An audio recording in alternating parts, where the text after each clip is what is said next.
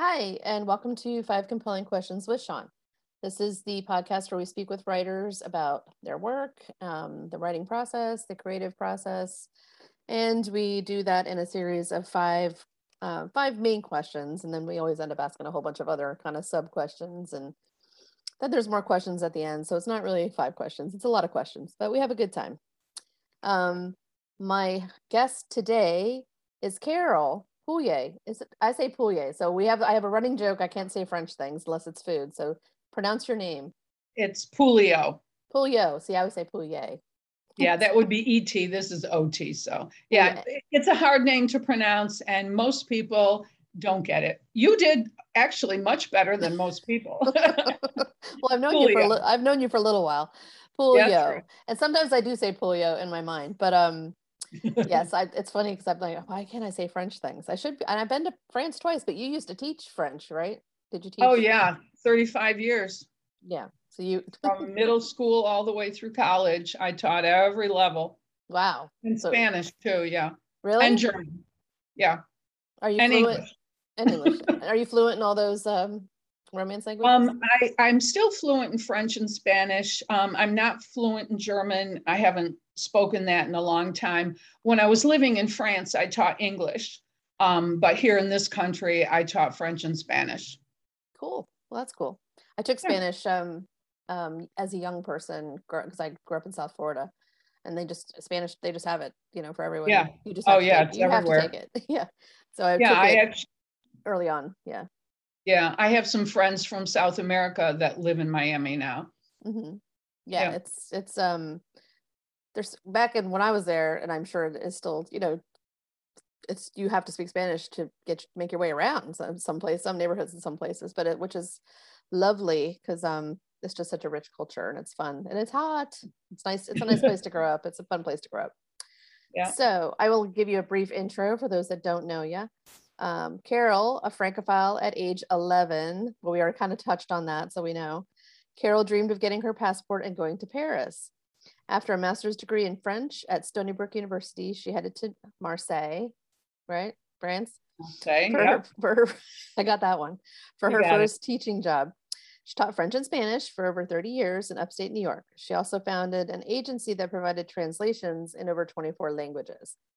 Carol is the author of the Blackwell and Watson time travel mysteries, which include Doorway to Murder, Threshold of Deceit, Death Rang the Bell, which just came out recently, and the upcoming RSVP to Murder number four. When not writing, Carol can be found reaching for her passport and packing a suitcase for her next adventure. Well, welcome to the show, Carol. Thank you so much for having me. Good. It's been seems like you should have been on here already. You've been around for a while, and I haven't um haven't been on haven't you on, have I? Well, first... well, with the first two books, you weren't doing this yet. So this is really my first chance. So no, right. you got me when when it was able to be done. So we're good. Here we are. Okay, first question for Carol. Uh, how did your writing career get started? Um, I had been retired for about five years, I think. and for a long time, I had a memory um, sort of bouncing around my mind about when my mother took my sister and me back to school shopping. It was the summer I was uh, 15, going to be 16 in the fall, and I had worked several jobs and I had money to spend. And I was excited about buying something with my own money for the first time. And I remembered every detail. It made an enormous impression on me, and I wanted to write it down. So at the time, I had been getting um, Victoria magazine. I had a subscription for a long time. And for people who don't know that, it's a woman's magazine, has all the typical features in it, but it's a, a gentle kind of uh, vibe, sort of the Victorian age. And they have a feature called Chimes. It's always on the back page, and you know, avid readers always go there first. And basically, it's a memoir. And I thought to myself that my memory would be very appropriate for this feature. So I sat down and I wrote it and then tweaked it a little, took me about 45 minutes or an hour, and I sent it in. It was an afternoon, like around three o'clock. The next morning, I mean, less than 24 hours later, the editor called me and she said, oh my God, where have you been publishing? Yes, we want this and we want more. And I said, well, this is the first thing I ever wrote. And she said, oh my goodness, okay, you know, we are going to publish, you know, some of your stuff. So it was amazing. You know, I danced around the kitchen with total joy. And it, it did two things, a good and a not so good. It gave me the confidence to just jump into the novel that had been, you know, tickling at the back of my mind. And it also gave me completely unrealistic expectations of um, the process in the publishing world. Less than 24 hours to, to hear back from an editor, you know, that's science fiction um, everybody, you know, and, and I too now know that, you know, things don't happen that fast, but uh, it was wonderful. I did two articles for them, um, the memoir types. Um, they wanted me to do um, more longer articles, but they had a limit of, uh, they wanted to have as many uh, different authors in an issue and, and during the year as possible. So I wanted to write a lot more than that. So that's when I said, I'm just going to jump in and, and write a novel. So that was that. Very good. Well, yeah, that was um, early encouragement is always good, I think. Yeah. Yeah. Really gave me confidence. Mm-hmm. Yeah, that's cool. Well, good. I'm glad you, I'm glad you stuck with it and carried on. Um, me too. I love yeah. it. You know, I mean, when I wrote that piece, I had just a, a, a complete sense of satisfaction and joy wash all over me it was like anything I had done before. It was like every atom and molecule in my body settled into place for the first time in my life. And I was like, oh, this is where I need to be. This is what I need to be doing for the rest of my life. Yeah, it was it was a really cool experience. Yeah, that's great. So you write um, a time travel mystery series. Part of it is set current day, and part of it is set in, in the 30s, right? Right. Mm-hmm. So, how did you arrive at the premise of the series? Well, it's a very strange story. And a couple of my friends, um, when I actually told them a few years ago, told me never say this in public. But I have been telling people who asked because um, it's the honest answer to the question. So, what happened is this I was in my late 20s, I was in my first apartment living alone. It was a school night. It was the middle of the night and I sleep very deeply. And in a flash, I woke up with all my senses like on high alert. I could feel somebody in the apartment. And for anyone who lives alone, or if you've ever lived alone, you know when somebody else is nearby. I don't know why, but at least I have a sense when someone's visiting or something. You feel it, it feels different. So I turned over and I opened my eyes and I kept a light on um, in the living room. So I was looking straight to the end of the bed, to the doorway, to down the hall and into the living room. There was a man standing at my bedroom door. Oh my. I don't know why I didn't have a heart attack right there. I was paralyzed with fear. I was absolutely terrified. I mean, my heart was pounding out of my chest. My brain was going, oh my God, oh my God, how do I get out? How do I get out? And he looked in, sort of craned his head, peered in the room. Then he stood up, he shook his head, turned, and walked through the wall. Oh. Oh my God, what the heck? So I sat up, I turned on the light, and I shook uncontrollably for probably a half hour. That was the first night. It happened four nights in a row. Oh After the first night, I, I wasn't scared because, you know, I knew he wasn't real. He wasn't going to hurt me, but I didn't know what was going on, who he was. I mean, I can still remember him like it was yesterday 5'10, medium build, dark brown hair, uh, brown and dark green flannel shirt, and dark pants, like work pants kind of a thing. I mean, he's vivid. Oh, and when he turned, I saw his profile, Roman nose.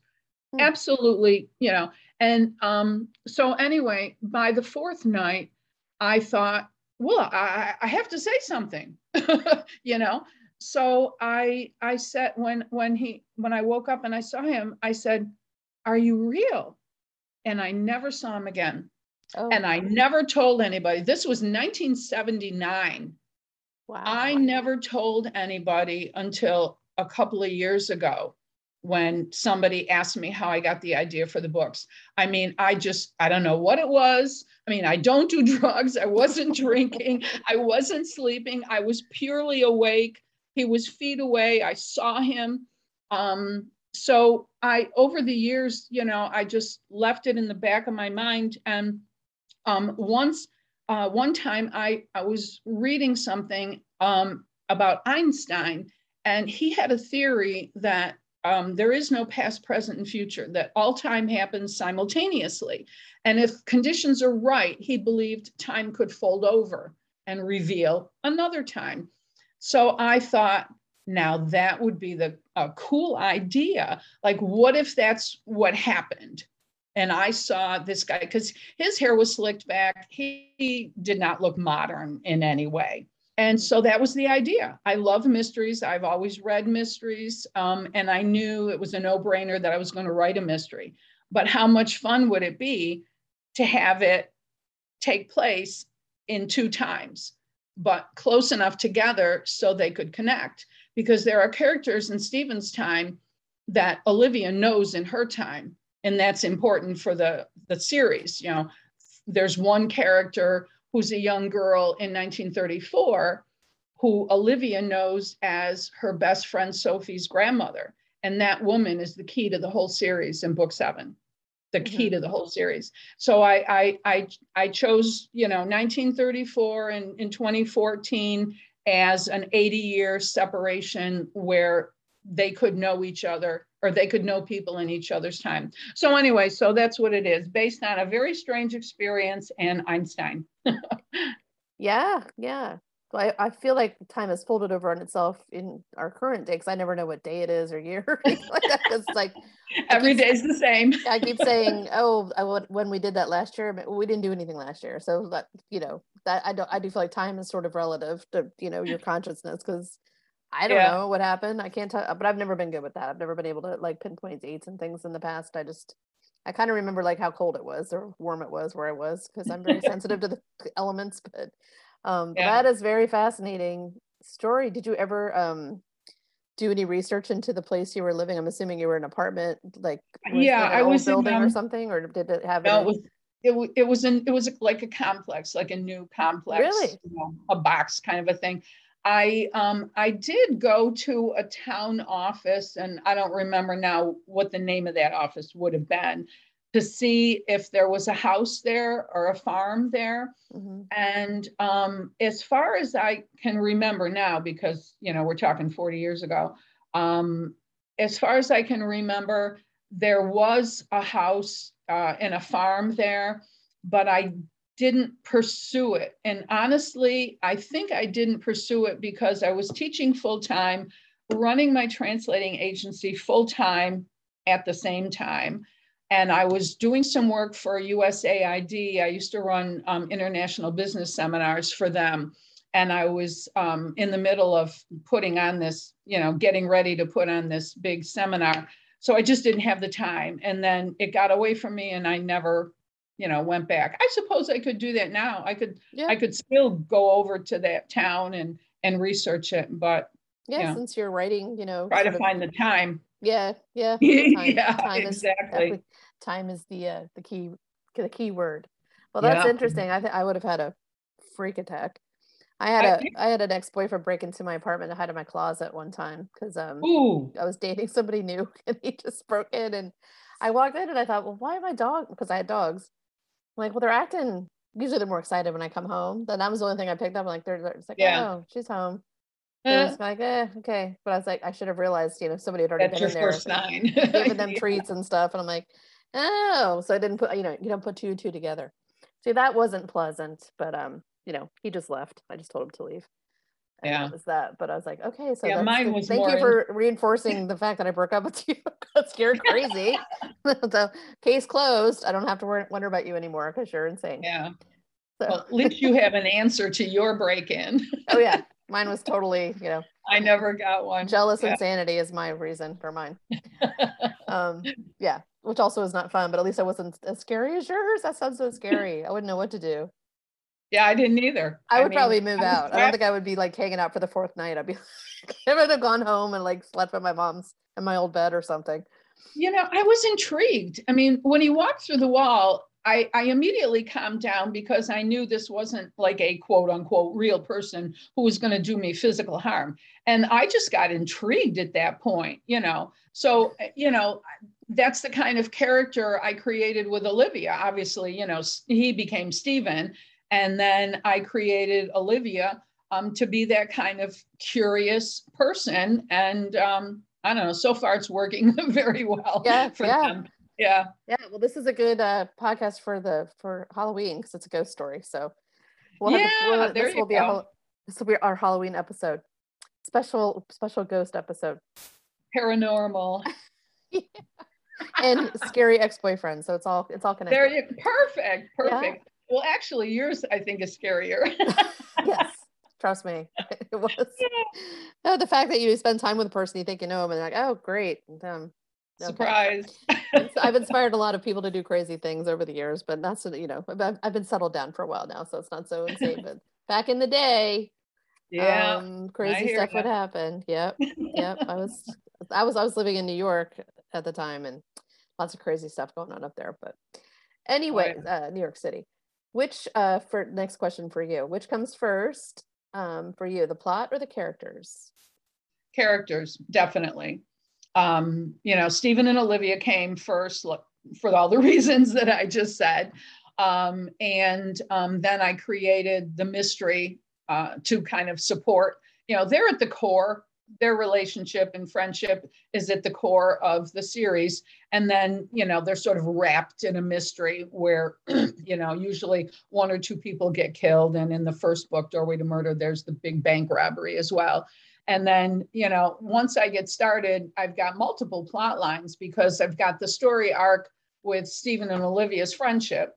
Then I always have some sort of a time travel story arc, um, how she interacts and, and, you know, may or may not affect things when she goes back in time. Um, then, of course, you know, the investigation, the mystery plot. So I've got multiple layers there. Um, with the second book, I, I thought of killing off um, just a miserable, cheating, crummy sort of person. Um, I, I, made him into the town ladies' man who, you know, had affairs and in in one night stands and flings and you know didn't treat his wife nice at all. And you know the character that you like to hate. So it was wonderful creating four women around him. So once I got that idea that he was the guy I wanted to poison and get rid of, I had a lot of fun creating four completely different women. And the challenge was why are some of these smart, independent women drawn to such a creep, you know? And how could somebody um, believe his lies for decades, you know? So that was a lot of fun. And the third one, Death Rang the Bell, the new one, that took me completely by surprise because I was in London for a few weeks celebrating my 65th birthday with one of my friends. Our birthdays are a month apart. And I said, you know, let's let's just go to England for a few weeks and celebrate. So we had a grand old time. And one of the things that we did was we visited uh, Churchill's war rooms. Um, it's the bunker underneath London where he basically ran World War II, the European, you know, um, theater, where he ran the war from. And um, it's really well done. I had been there probably a half a dozen times before I actually went, and I wish I had gone sooner. Highly recommended.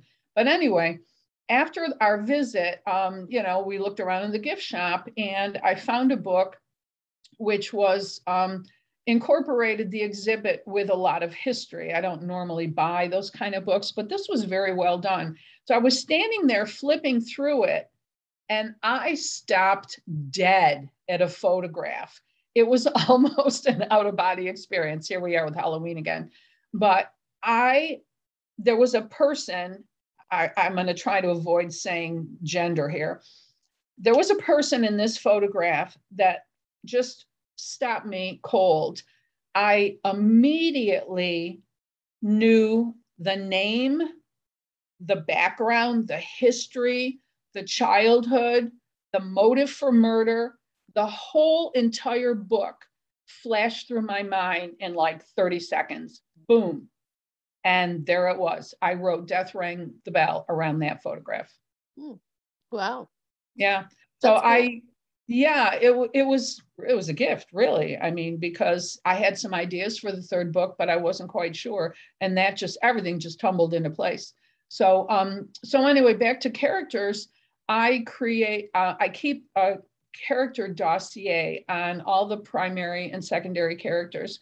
I'll mention the tertiary characters, but I don't flesh them out.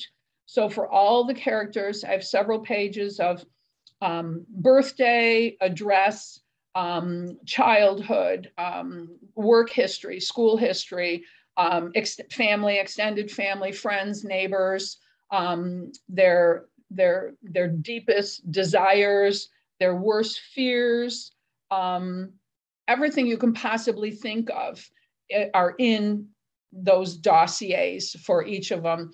Um, so that's actually something I'm going to work on a little in the next couple of months. I want to um, organize them a little bit better. Um, so yeah, characters are actually my main focus.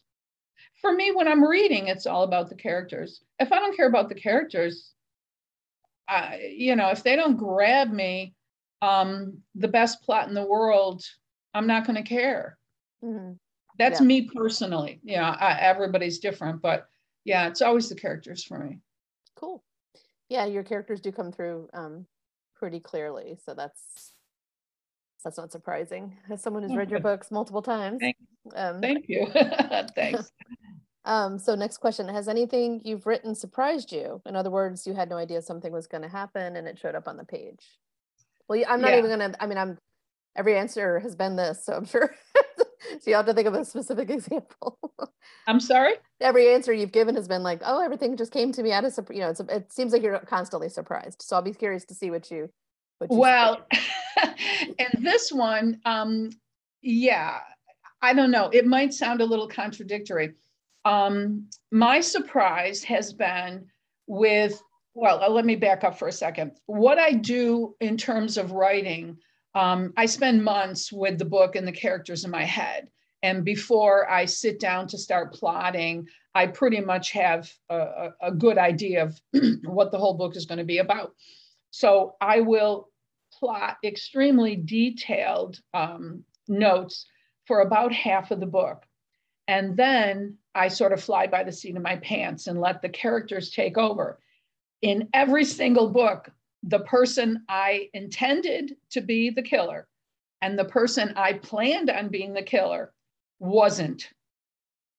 You mm-hmm. know, either two thirds of the way through or all the way to the end. I mean, as in the way I write them, not the end.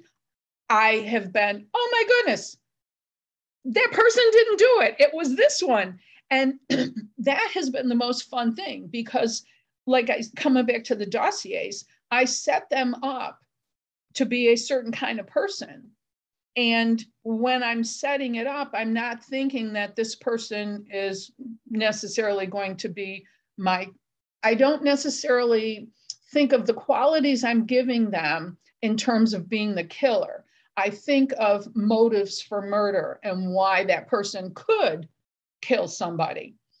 And once they start acting on their own and taking off, they do things true to themselves that's kind of unconscious or subconscious to me because I know them and I know how they're acting, I know why they're acting. And then all of a sudden, I'll say, oh my goodness, it was this one. That was the stronger motive, or they were lying here, or something, you know. Um, so yeah, maybe I don't know him as well as I think, but um, but yeah, I was surprised at the end of each one, and then I went with it and just made it, you know, rewrote it like a few more times to make that work. And um, it's always been a better book. Yeah. When that character ended up, you know, doing the deed, it was always better than what I had originally thought. Always. Yeah. Yeah. I think um, that happens to me a lot too when I'm working. Oh, cool. Something. Yeah. yeah. I, I, had um, um in my first novel, I had a I have two, two it's an actress and a chef that live together. They're best friends. They work together. And uh-huh. you know, you don't have you don't usually walk around your house telling your kind of newer friend like, oh, you know, remember when I was in third grade? So I wanted to give her, I wanted to give the actress siblings so she would have someone to talk to about shared experiences growing up. So they would have. Oh yeah, right. Of, give her some kind of context. Hmm. So he, Max was just her brother, her half brother. Her father has met multiple families over the years, so it's one of her half brothers. And um, she, he was just supposed to be just showing up once in a while to give give her a reason to talk about stuff. and then all of a sudden he became everyone loved Max and I was thinking, oh, he was just supposed to be, he was just a device that I was using to um, help flush out Medicare. But they're like, everyone's like, what's going on with Max? He's he's just fun and sexy and like yeah. So then it ended up being, I think my fourth or fifth book is a is a Max story focusing on mm-hmm. something that's happening to him. So, but it was just kind of funny. That surprised me. I thought, oh, okay, well here we go. I'm just just you know was not meant to be a main character, ended up being a main character. So that was kind of fun. But I I know how that because your brain thinks it's almost like if you know you're trying to shine a light in a, an entire room at once and you can't always do that till you turn on all the floodlights and you're kind of walking through a house turning on the lights and you can't the ho- whole house isn't lit until the whole house is lit and then you see every you go, corner yeah. and then you say oh this ha- it makes more sense to have this happen in this room kind of thing so yeah my, i use a house analogy a lot of times but um yeah that's uh that's cool very good yeah it's fun i mean it's fun i have um a little uh, a quotation um framed um, over uh, my desk on my desk, and it says um, no. I don't know. Remember which order it is. It's Robert Frost. No tears in the writer, no tears in the reader, no surprise in the writer, no surprise in the reader. And I have found that to be true. There's a scene in Threshold of Deceit that every time, the first time I wrote it, plus every time I edited it, edited it, I cried. I, I could not help it. I mean, I found myself with tears going down my face. And every time I rewrote it, I thought, well, you're not going to go through that again. And I did. And, and, you know, so that's wonderful because I've had readers say they were surprised at the ending and they cried at a certain part of one of the books. Um, each of the books, actually. I've had people say they cried at something in each one of the books. So that's great. I mean, it, it doesn't get better than that. Yeah, yeah, that's good. Yeah, I was thinking of um, I'm I have to write a. I've been asked to write a short story for an anthology. And they they wanted to be funny, and the person that's putting it together, she said, "Well, you know, you're hilarious in real life, but you don't really write funny." And I'm like, I know, I don't know what's wrong. Uh, uh, uh, yeah, I, I'm not funny. So I'm really trying to be funny, and um, but she was just was being very honest. She's like, "Yeah, you're you're just not funny in writing in person yeah. i can't stop laughing. So um yeah so i'm really focusing on the humor thing but i was sitting on my couch and i was making notes and i just laughed out loud at something i thought of that will happen in the story. And uh, my family um not quite putting me in an institution yet but they're getting close to, to start they're, randomly laughing. yeah. randomly laughing on the couch by yourself in the quiet room. Okay good. Yeah that's that's the writing life. They just sort of walk by and look at me like okay what's going on with her today? Um you never know. Something is always yeah. going on. Yeah. So your fifth question is this is always a little bit off the wall, off the writing questions, but um they're kind of fun. If you could invite one famous writer to dinner, who would it be and why? Um, it would be Agatha Christie. Um, for me, she started it all. Um, she started, well, I read Nancy Drew and I loved all those, but when I started reading Agatha Christie, that began my lifelong love of mysteries. And of course, now not only reading, but writing them. Um, I also, on a, a, a, a, professional level, not from a writing point of view, um, she started so many of the um, things that are still done today the unreliable narrator, um, the um, um, the person who is not what they seem to be um, you know multiple well, I don't think I'm doing a spoiler with Murder on the Orient Express, you know. Um, you know, wait, I haven't read it yet. It's only been out yeah, 70 exactly. years. yeah, yeah. Um, so yeah, like Murder on the Orient Express, where everybody did it. I mean, she started mm-hmm. so many of those things that are are still um, popular and and nobody's gotten sick of them, and you know everybody's still doing today. So I would like to talk with her about her process. And that sounds a little technical, but really, I would just like to find out um, how she uh, her, how she actually writes the book. Does how much does she plot, and how does she plot, and how does she um, um, do her revisions and add the layers and a lot of the same questions that I'm asked when people want to know how I write. You know, does she color code things? Does she make charts? Does she do timelines? You know, all that kind of real nitty gritty hands on, you know, details. Um, and in it, something was kind of funny when um, back to this London trip. Um, I always, you know, she um, she modeled Bertram's Hotel in the book, in the Miss Marple at Bertram's Hotel on Browns in London. You know, it's it's a classy, um, iconic hotel with a tea room.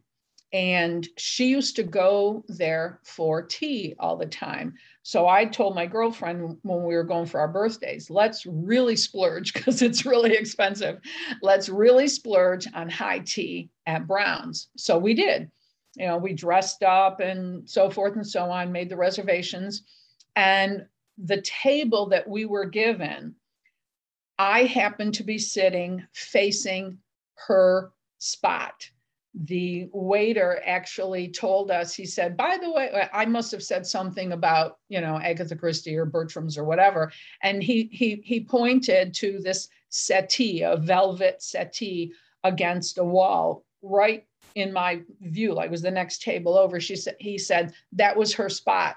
And that just thrilled me to think that we were sitting there having tea. And, you know, a few decades ago, she was sitting there uh, frequently having tea. So yeah, I she is my idol, I guess you would say. She's one of my favorite writers. She's one of my go-to uh, authors. I own all her books. I have read every one multiple times. I have all the DVDs with David Suchet and um, Joan Hickson. Um, I just love them. And every time I watch one of those or every time I read one, um, I see something new. I see mm-hmm. something new. Yeah. So, yeah, I think she's the best. She would be my choice, hands down. Yeah. Yeah. That's the, um, sure she's enduring and, and stronger than ever. I mean, there you know new editions books coming out, and you know there's Malice yeah, Domestic. Where we, yeah, we celebrate the traditional mystery, and we reference her as the the one we're holding up at that convention, and we give out the Agatha Award. So exactly, yeah, mm-hmm. yeah exactly. Yeah. She's yeah. gonna she lives forever. She's gonna live forever. that's true. Yeah, that's cool. That's a good answer. And you then you had a really well thought out reasoning so people say, you know, I don't know anybody, and then say, "Yeah, I just thought it'd be cool." Yeah. very good. Well, that sounds like a fun trip you guys had too. Very yeah, good. it was. It was. It was a blast. I can't wait to go places again. I'm supposed to go to England twice next year. I'm scheduled for two things, so hopefully they they hold together. Oh yeah, fingers crossed. Yeah, let's just you know, it's enough. Enough. It's enough already. it's enough of not yeah. doing things. Well, this was the year I was supposed to go on the Orient Express with one of my girlfriends. Oh. Um, that's number one on my bucket list, and we're going to spend some time in Prague and i said before that let's let's do the orient express for one or two nights. That's all i can afford. Yeah. and she said yes. So um, yeah we're gonna get a new wardrobe because we'll be dressing to the nines. And uh, i can't wait. Like i said that's that's the number one thing on my bucket list. So i can't wait for the world to settle down again. Yeah for sure. That'll be that'll be cool. Yeah. Cool. Yeah. All right rapid fire quiz. You ready? Sure Okay. Number one, beach or mountains? Mountains. Yeah. Okay. I don't like hot weather. and I, I, I was going on on about living in Fort Lauderdale, yeah, Miami. We're, we're, opposite that way. Give me the cold, give me the snow, give me the icebergs and glaciers. Yeah. I know. I'm yeah. for sure. I'm a, I prefer. I mean, I like to go. I used to, I used to ski a lot um, in high school and college age, and um, uh, the guy I dated all the way through college. Um, his parents owned a place up in Vermont, and uh, owned like a bed and breakfast. Oh, so we would go up and ski up there all the time, and that was really fun. But I'm like, I'll ski for like a little bit, but I don't want to ski all day long. Like it's too cold. you know, yeah. Well, the best part of skiing is is the fire in the lodge afterwards and the hot toddies. yeah, I would go down like twice, and then they'd want to. They're like, all right, time. I'm like, no, it's time for me to sit down inside and warm up and have some hot toddies, and I'll see you at the end of the day because I was done. Um, the beach, beach, I'll sit all day long. Like they have to, you have to pull me off the beach. So I am not a, I don't mind the cold weather, but I don't want to like, you know, endure it for many, many hours yeah. at a time. Like what, I'm not crazy. Well, um, I spent a couple of weeks in Egypt some years ago in the Sahara Desert. And luckily I was still, I still tolerated the heat then because by the time we got down to Aswan, we took a boat down the Nile and ended up near the Sudanese border. And um, by the time we got down there, it was 132. And, you know, like I said, back then I tolerated the heat. I don't think I could do it now. So I'm glad I did that trip already. Yeah, I'm not, I don't think you're supposed to be tolerating 132. I think that's, no. that's dangerous. Um, yeah. But yeah, I, I, I ran my first half marathon about five years ago and I was training. It was a early fall one. So I was training all through the summer and oh. it was 95 degrees and I'm out running and everyone everyone's like, are you insane? I'm like, no, I love I don't mind it at all. You know, I like yeah. I really like the heat. Um yeah. and it was I felt like it was making me sweat harder and I felt good and it was yeah I don't, mind, I don't mind it, but I do live south. I live south of Mason Dixon. Although Maryland is pretty temperate, like it's Florida's hot. I mean, it's just hot. Just you're not getting you're not gonna get not hot there. But here it's sort of like it's it's not, you know, it's just mild. But we get yeah. snow, we and we also get really big heat and but nothing ever lasts longer than about six weeks. If you can tolerate anything for six weeks, you're good. I don't oh, think I oh, could be in upstate New York or New England where it's just like, well, that was a fun summer of eight weeks and now we're done and it's gonna snow the rest of the year. No, no, thank you. Yeah. Um, I like to visit it, but I don't want to live there. Um, so cake or pie? Pie. Pie? Yeah, I don't care for cake at all. Really? Unless it's cheesecake. Yeah. If it's cheesecake or carrot cake, but just regular cake, it just luckily there's one sweet thing that does not appeal to me. yeah, right. you know, ask me about cookies and candy and pastries, and but thank God there's one thing that I don't like. yeah, you can because cake is generally the thing they whip out for every occasion. You know, so you can be like, oh no, I mustn't. You know, that's not even a big deal. You can act like yes. you're all virtuous and stuff. Yeah, I'm so strong. I can resist. yeah, yeah. Everyone thinks you're like the most resolute person. Yeah. Um, are you a morning person or night owl? Morning. Yeah. Yeah.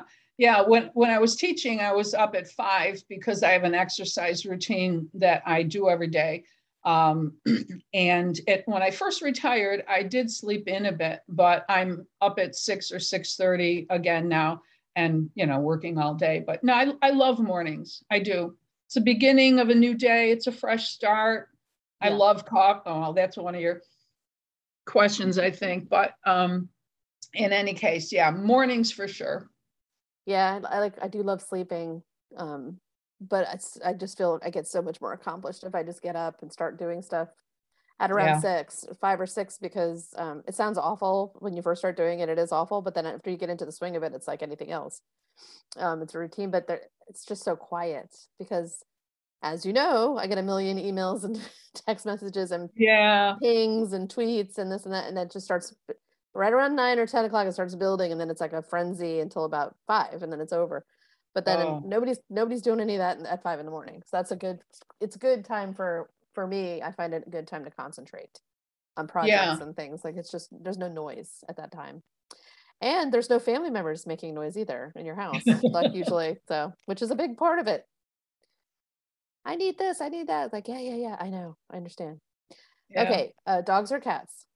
Cats. Yeah.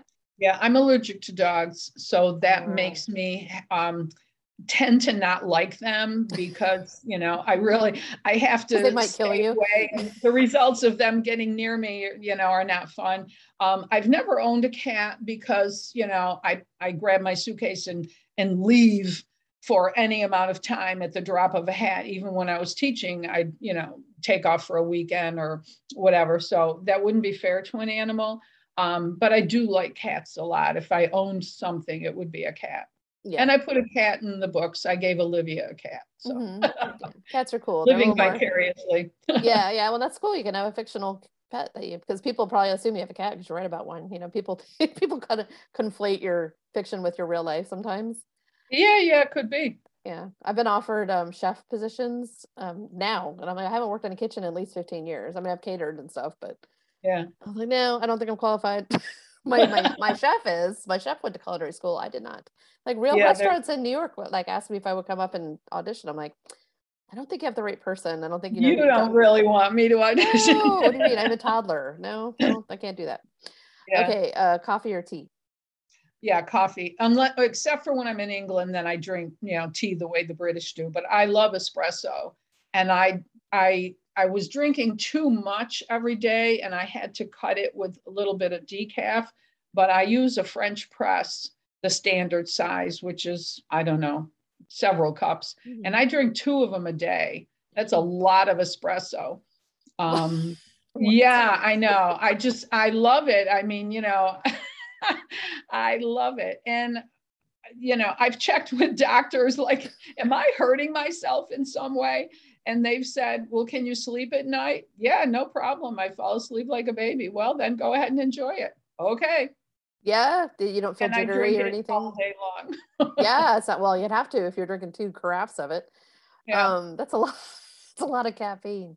It do is. You, do you feel jittery or like shaky no. or anything? Oh, really? Wow. Well, I, you know, I think everyone processes things differently. Um, yeah. And I do think, you know, we, you talked about some allergies and stuff. And I, I just think we're all sort of like, because my grandparents would have a cup of coffee after dinner every single night and um, go to bed. You know, they would stay yeah. up and watch Johnny Carson, but they would go to bed. But I, like, if I have a cup, if I look at the clock every time, I have like two in the morning and then uh, maybe one extra one if I have a bunch of editing, because editing can be it may you know it can be drowsy um, inducing so but i won't drink it afternoon because i won't be able to sleep and that's I, I go to bed at like 9 10 o'clock at night and that's a long time yeah. you know that i should be able to work it out of my system and i can't well, you know what you said about each person processes processes it differently made me think um, i was in budapest at one time um, the guy that I usually travel with, he um, lives in Istanbul and he had to go to Budapest um, to represent Turkey at an EU conference for something. And so he called and said, What are you doing next week? You know, meet me in Hungary. So, okay. So he had a day of meetings um, during this time. And I took off by myself. And then we met up later on. And he said, Let's go out for dessert and coffee. So by the time we went out and finished eating, it was like 9, 10 o'clock. We had espresso. We had um, a chocolate dessert with multiple layers of darker and richer and darker and richer chocolate. And I looked at him and I said, Oh my God, we are never going to sleep tonight. And I fell asleep like a baby, did not bother me at all. So you're right. I must have some weird kind of system that mm-hmm. somehow, just exactly what you said, it processes it differently. Yeah. You know? Yeah, because some people, you know, my family, you know, they can throw them back and uh, drinking alcohol. That's like uh, some people are like, I can have like two, and I'm like, some of my family members start with two, like in the morning, and then they keep going. they're fine. It's like, I don't understand. But we all have different um, systems that I play. I don't do that, by the way. These are, these are like these are like old like extended family people that I don't live with. Um, but yeah, so it's Irish. It's an Irish thing. So yeah, it's interesting. Just, yeah, it's like um, maybe you shouldn't be doing that first thing in the morning. Um, yeah. yeah. So, but who am I to judge? I just do my own thing. Well, um, hey, when I was living in France, I'd be walking to school in the morning, and there are older men out in the cafes having coffee, but many having a drink of something. I don't remember yeah. now, it's so long ago, mm-hmm. but it's what you are used to in one sense, and it's your system in another sense. Yeah. I mean, try, I like a good mimosa on on Sunday brunch. I mean, there you I, go. I don't, I don't, yeah. I'm not judging. And Bloody Marys are fun too. No, no um, I'm with you on the mimosas. Yeah, they're fun. They're and they're you know they're they just go with the brunch. They go with brunch, and it's it's around noon. It's fine. Yeah, um, perfect. Yeah. See, oh, I used well, I sold wine and spirits for a while. Um, I was a liquor rep and a wine rep, so I would go mm-hmm. to restaurants and um, bars and country clubs and golf courses and things like that and t- taste wines and consult on wine lists and things like that right and i would walk into some you know not that so much the country clubs i would walk into some bars i'm like people are i can't believe people are here drinking at like 10 in the morning when it open i mean it's like well they're open what else is there what else are people doing in here and i just but i was like really surprised um, at the level of business that people bars have all day long so it's yeah. just it's just part of it you know it's part of it yeah, well, you know, and it's it depends. Um, I think it's it's in certain cultures too. You yeah. know, when I was living in France, you know, they have the long lunch break from 12 mm-hmm. to 2 and it's their main meal of the day. So um, you know being in marseille kids basically could go home and a lot of the teachers could go home but the uh, i mean they had a gourmet chef at, at, in the school cafeteria. So i bought a meal plan. I wasn't going to go home and throw something together myself and plus save the time you know? So the first time i walked into the faculty dining room not lunchroom it was the building the school was this old building that had been the american consulate during the revolutionary war or the um, the revolutionary yeah the revolutionary war um, or the french revolution i remember one of the two. Anyways crystal chandelier beautiful china you know linen napkins and carafes of wine on the table for the teachers mm-hmm. in the middle of the school day. Yeah yeah and everybody had a glass or two with lunch and went back to the classroom yeah very civilized normal well you know and i lived in new york and i was a salesperson uh, worked for um, I was calling on Fortune 500 companies. It was it was in mid midtown, you know. Uh-huh. Yeah. And to take a client out for lunch, my boss told me um, always order a glass of wine, um, so they feel comfortable to do it too. Right. That was part of it, but um, yeah, it's just it's a sophisticated way of living, and they I think the French do it right. They take their food very seriously, and they're you know, and it's just part of their culture, like you said. But they also don't have as much um, alcoholism or stress levels That's right. there. So yeah. obviously, it's you know some of the people that have lived the longest time drink a glass of red wine a day and eat a lot of olive oil and don't yeah. have a job that stresses them out every day. you can take they take long walks, you know. Yeah. So that that is a Mediterranean way of living is um it's that's why it's popular. It's you know it's healthy. Something to be said for it. And yeah, I love a nice glass of wine. And I when I go out for lunch with um I still have all glass of wine at lunch with my friends and stuff because that's what you do. Yeah, I do too. Yeah. Yeah. Nice. And I mean, you know, the kids over there were not, you know, wine or, well, beer, but alcohol, but mostly wine, you know, was not forbidden. So there was no, there was none of this, you know, sneak in your father's bottle behind the garage. Mm-hmm. You know, I mean, kids from teenage on could could have it. Nobody cared. And they learned how to drink responsibly Yeah. that I think is a good way to do it. Yeah. You don't make it forbidden and so it doesn't have that allure and you learn at home the proper way to do it. Yeah, the minute you tell somebody they can't have something, that's the one. That's the one that's thing they the want. Yeah, yeah. We've, we've, that's what very, they want. Yeah, we've got a very puritanical way of doing things here. That's oh, you know we are demonizing yeah, we are. things, and it's yeah, it's just yeah, European living is uh, there's something to be said for it. That's for sure. Yeah. So what's going on with you next? What are you up to? Um, I'm going to organize some files so that I'm a little more efficient uh, with um, on my author page on Facebook. I post pictures from the books, uh, clothes Olivia's wearing, the cars the people are driving, advertisements in magazines and stuff like that. And I've it, it sort of got out of hand. So I'm going to do some organizing so I can post more often because they're fun. You know, if somebody's reading the book, oh, what is this sweater Olivia's wearing? Yeah, well, check my author page. Maybe the picture's on there today. Cool. Um, so I'm going to do that. I'm going to work on my character dossiers. And the fourth book, um, as you said, it's called RSVP to Murder. And I decided to really challenge myself this time, and hopefully I can pull it off. I'm going to write a classic English country house murder because I love those. And mm-hmm. since my books take place in the 30s anyway, it's the right time. So instead of the English country house, I'm using a great camp in the Adirondacks. And for people who don't know about the great camps, they're um, they were owned by wealthy people like the Rockefellers and the Vanderbilts. So they're not camps at all. They're luxurious um, lodges, kind of call them that, with multiple buildings. So I'm using Sagamore as my um, model. So Stephen and Olivia are invited to a weekend Christmas party. It'll be the last book that takes place in 1934. The next one goes into a different time. Um, and of course, somebody is murdered. And of course, there's it's the middle of a blizzard, so they are, you know, shut off from um, anyone from the, the village and so forth. And one of the people in the family says to Stephen, you know, even though this is not your jurisdiction, jurisdiction, please start looking for clues, preserve the crime scene so that when the police can get here, we can find out, you know, who done it, basically. Mm-hmm. So um, I'm reading books on, uh, well, I'm reading Martin Edwards, you know, the, the great uh, classical golden age of fiction, crime fiction, and um, reading lots of English country house mysteries to get all that, you know, so I get in the zone, shall we say. Yeah, well, that's good. And then I'll, you know, plot it out and, you know, I work on it in my mind every day and I'll be putting things, I have the cast of characters, I have them all set. Cool. But I'm working on the plot now. Nice. Well, good luck. That'll be fun. Thanks. Thanks. Um, well, thanks for coming on the show. It's fun to chat with you. Thanks so much for having me. This was really fun. Yeah, well, that's good. We do. We have a good time here.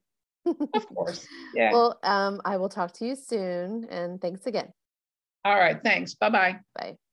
Bye.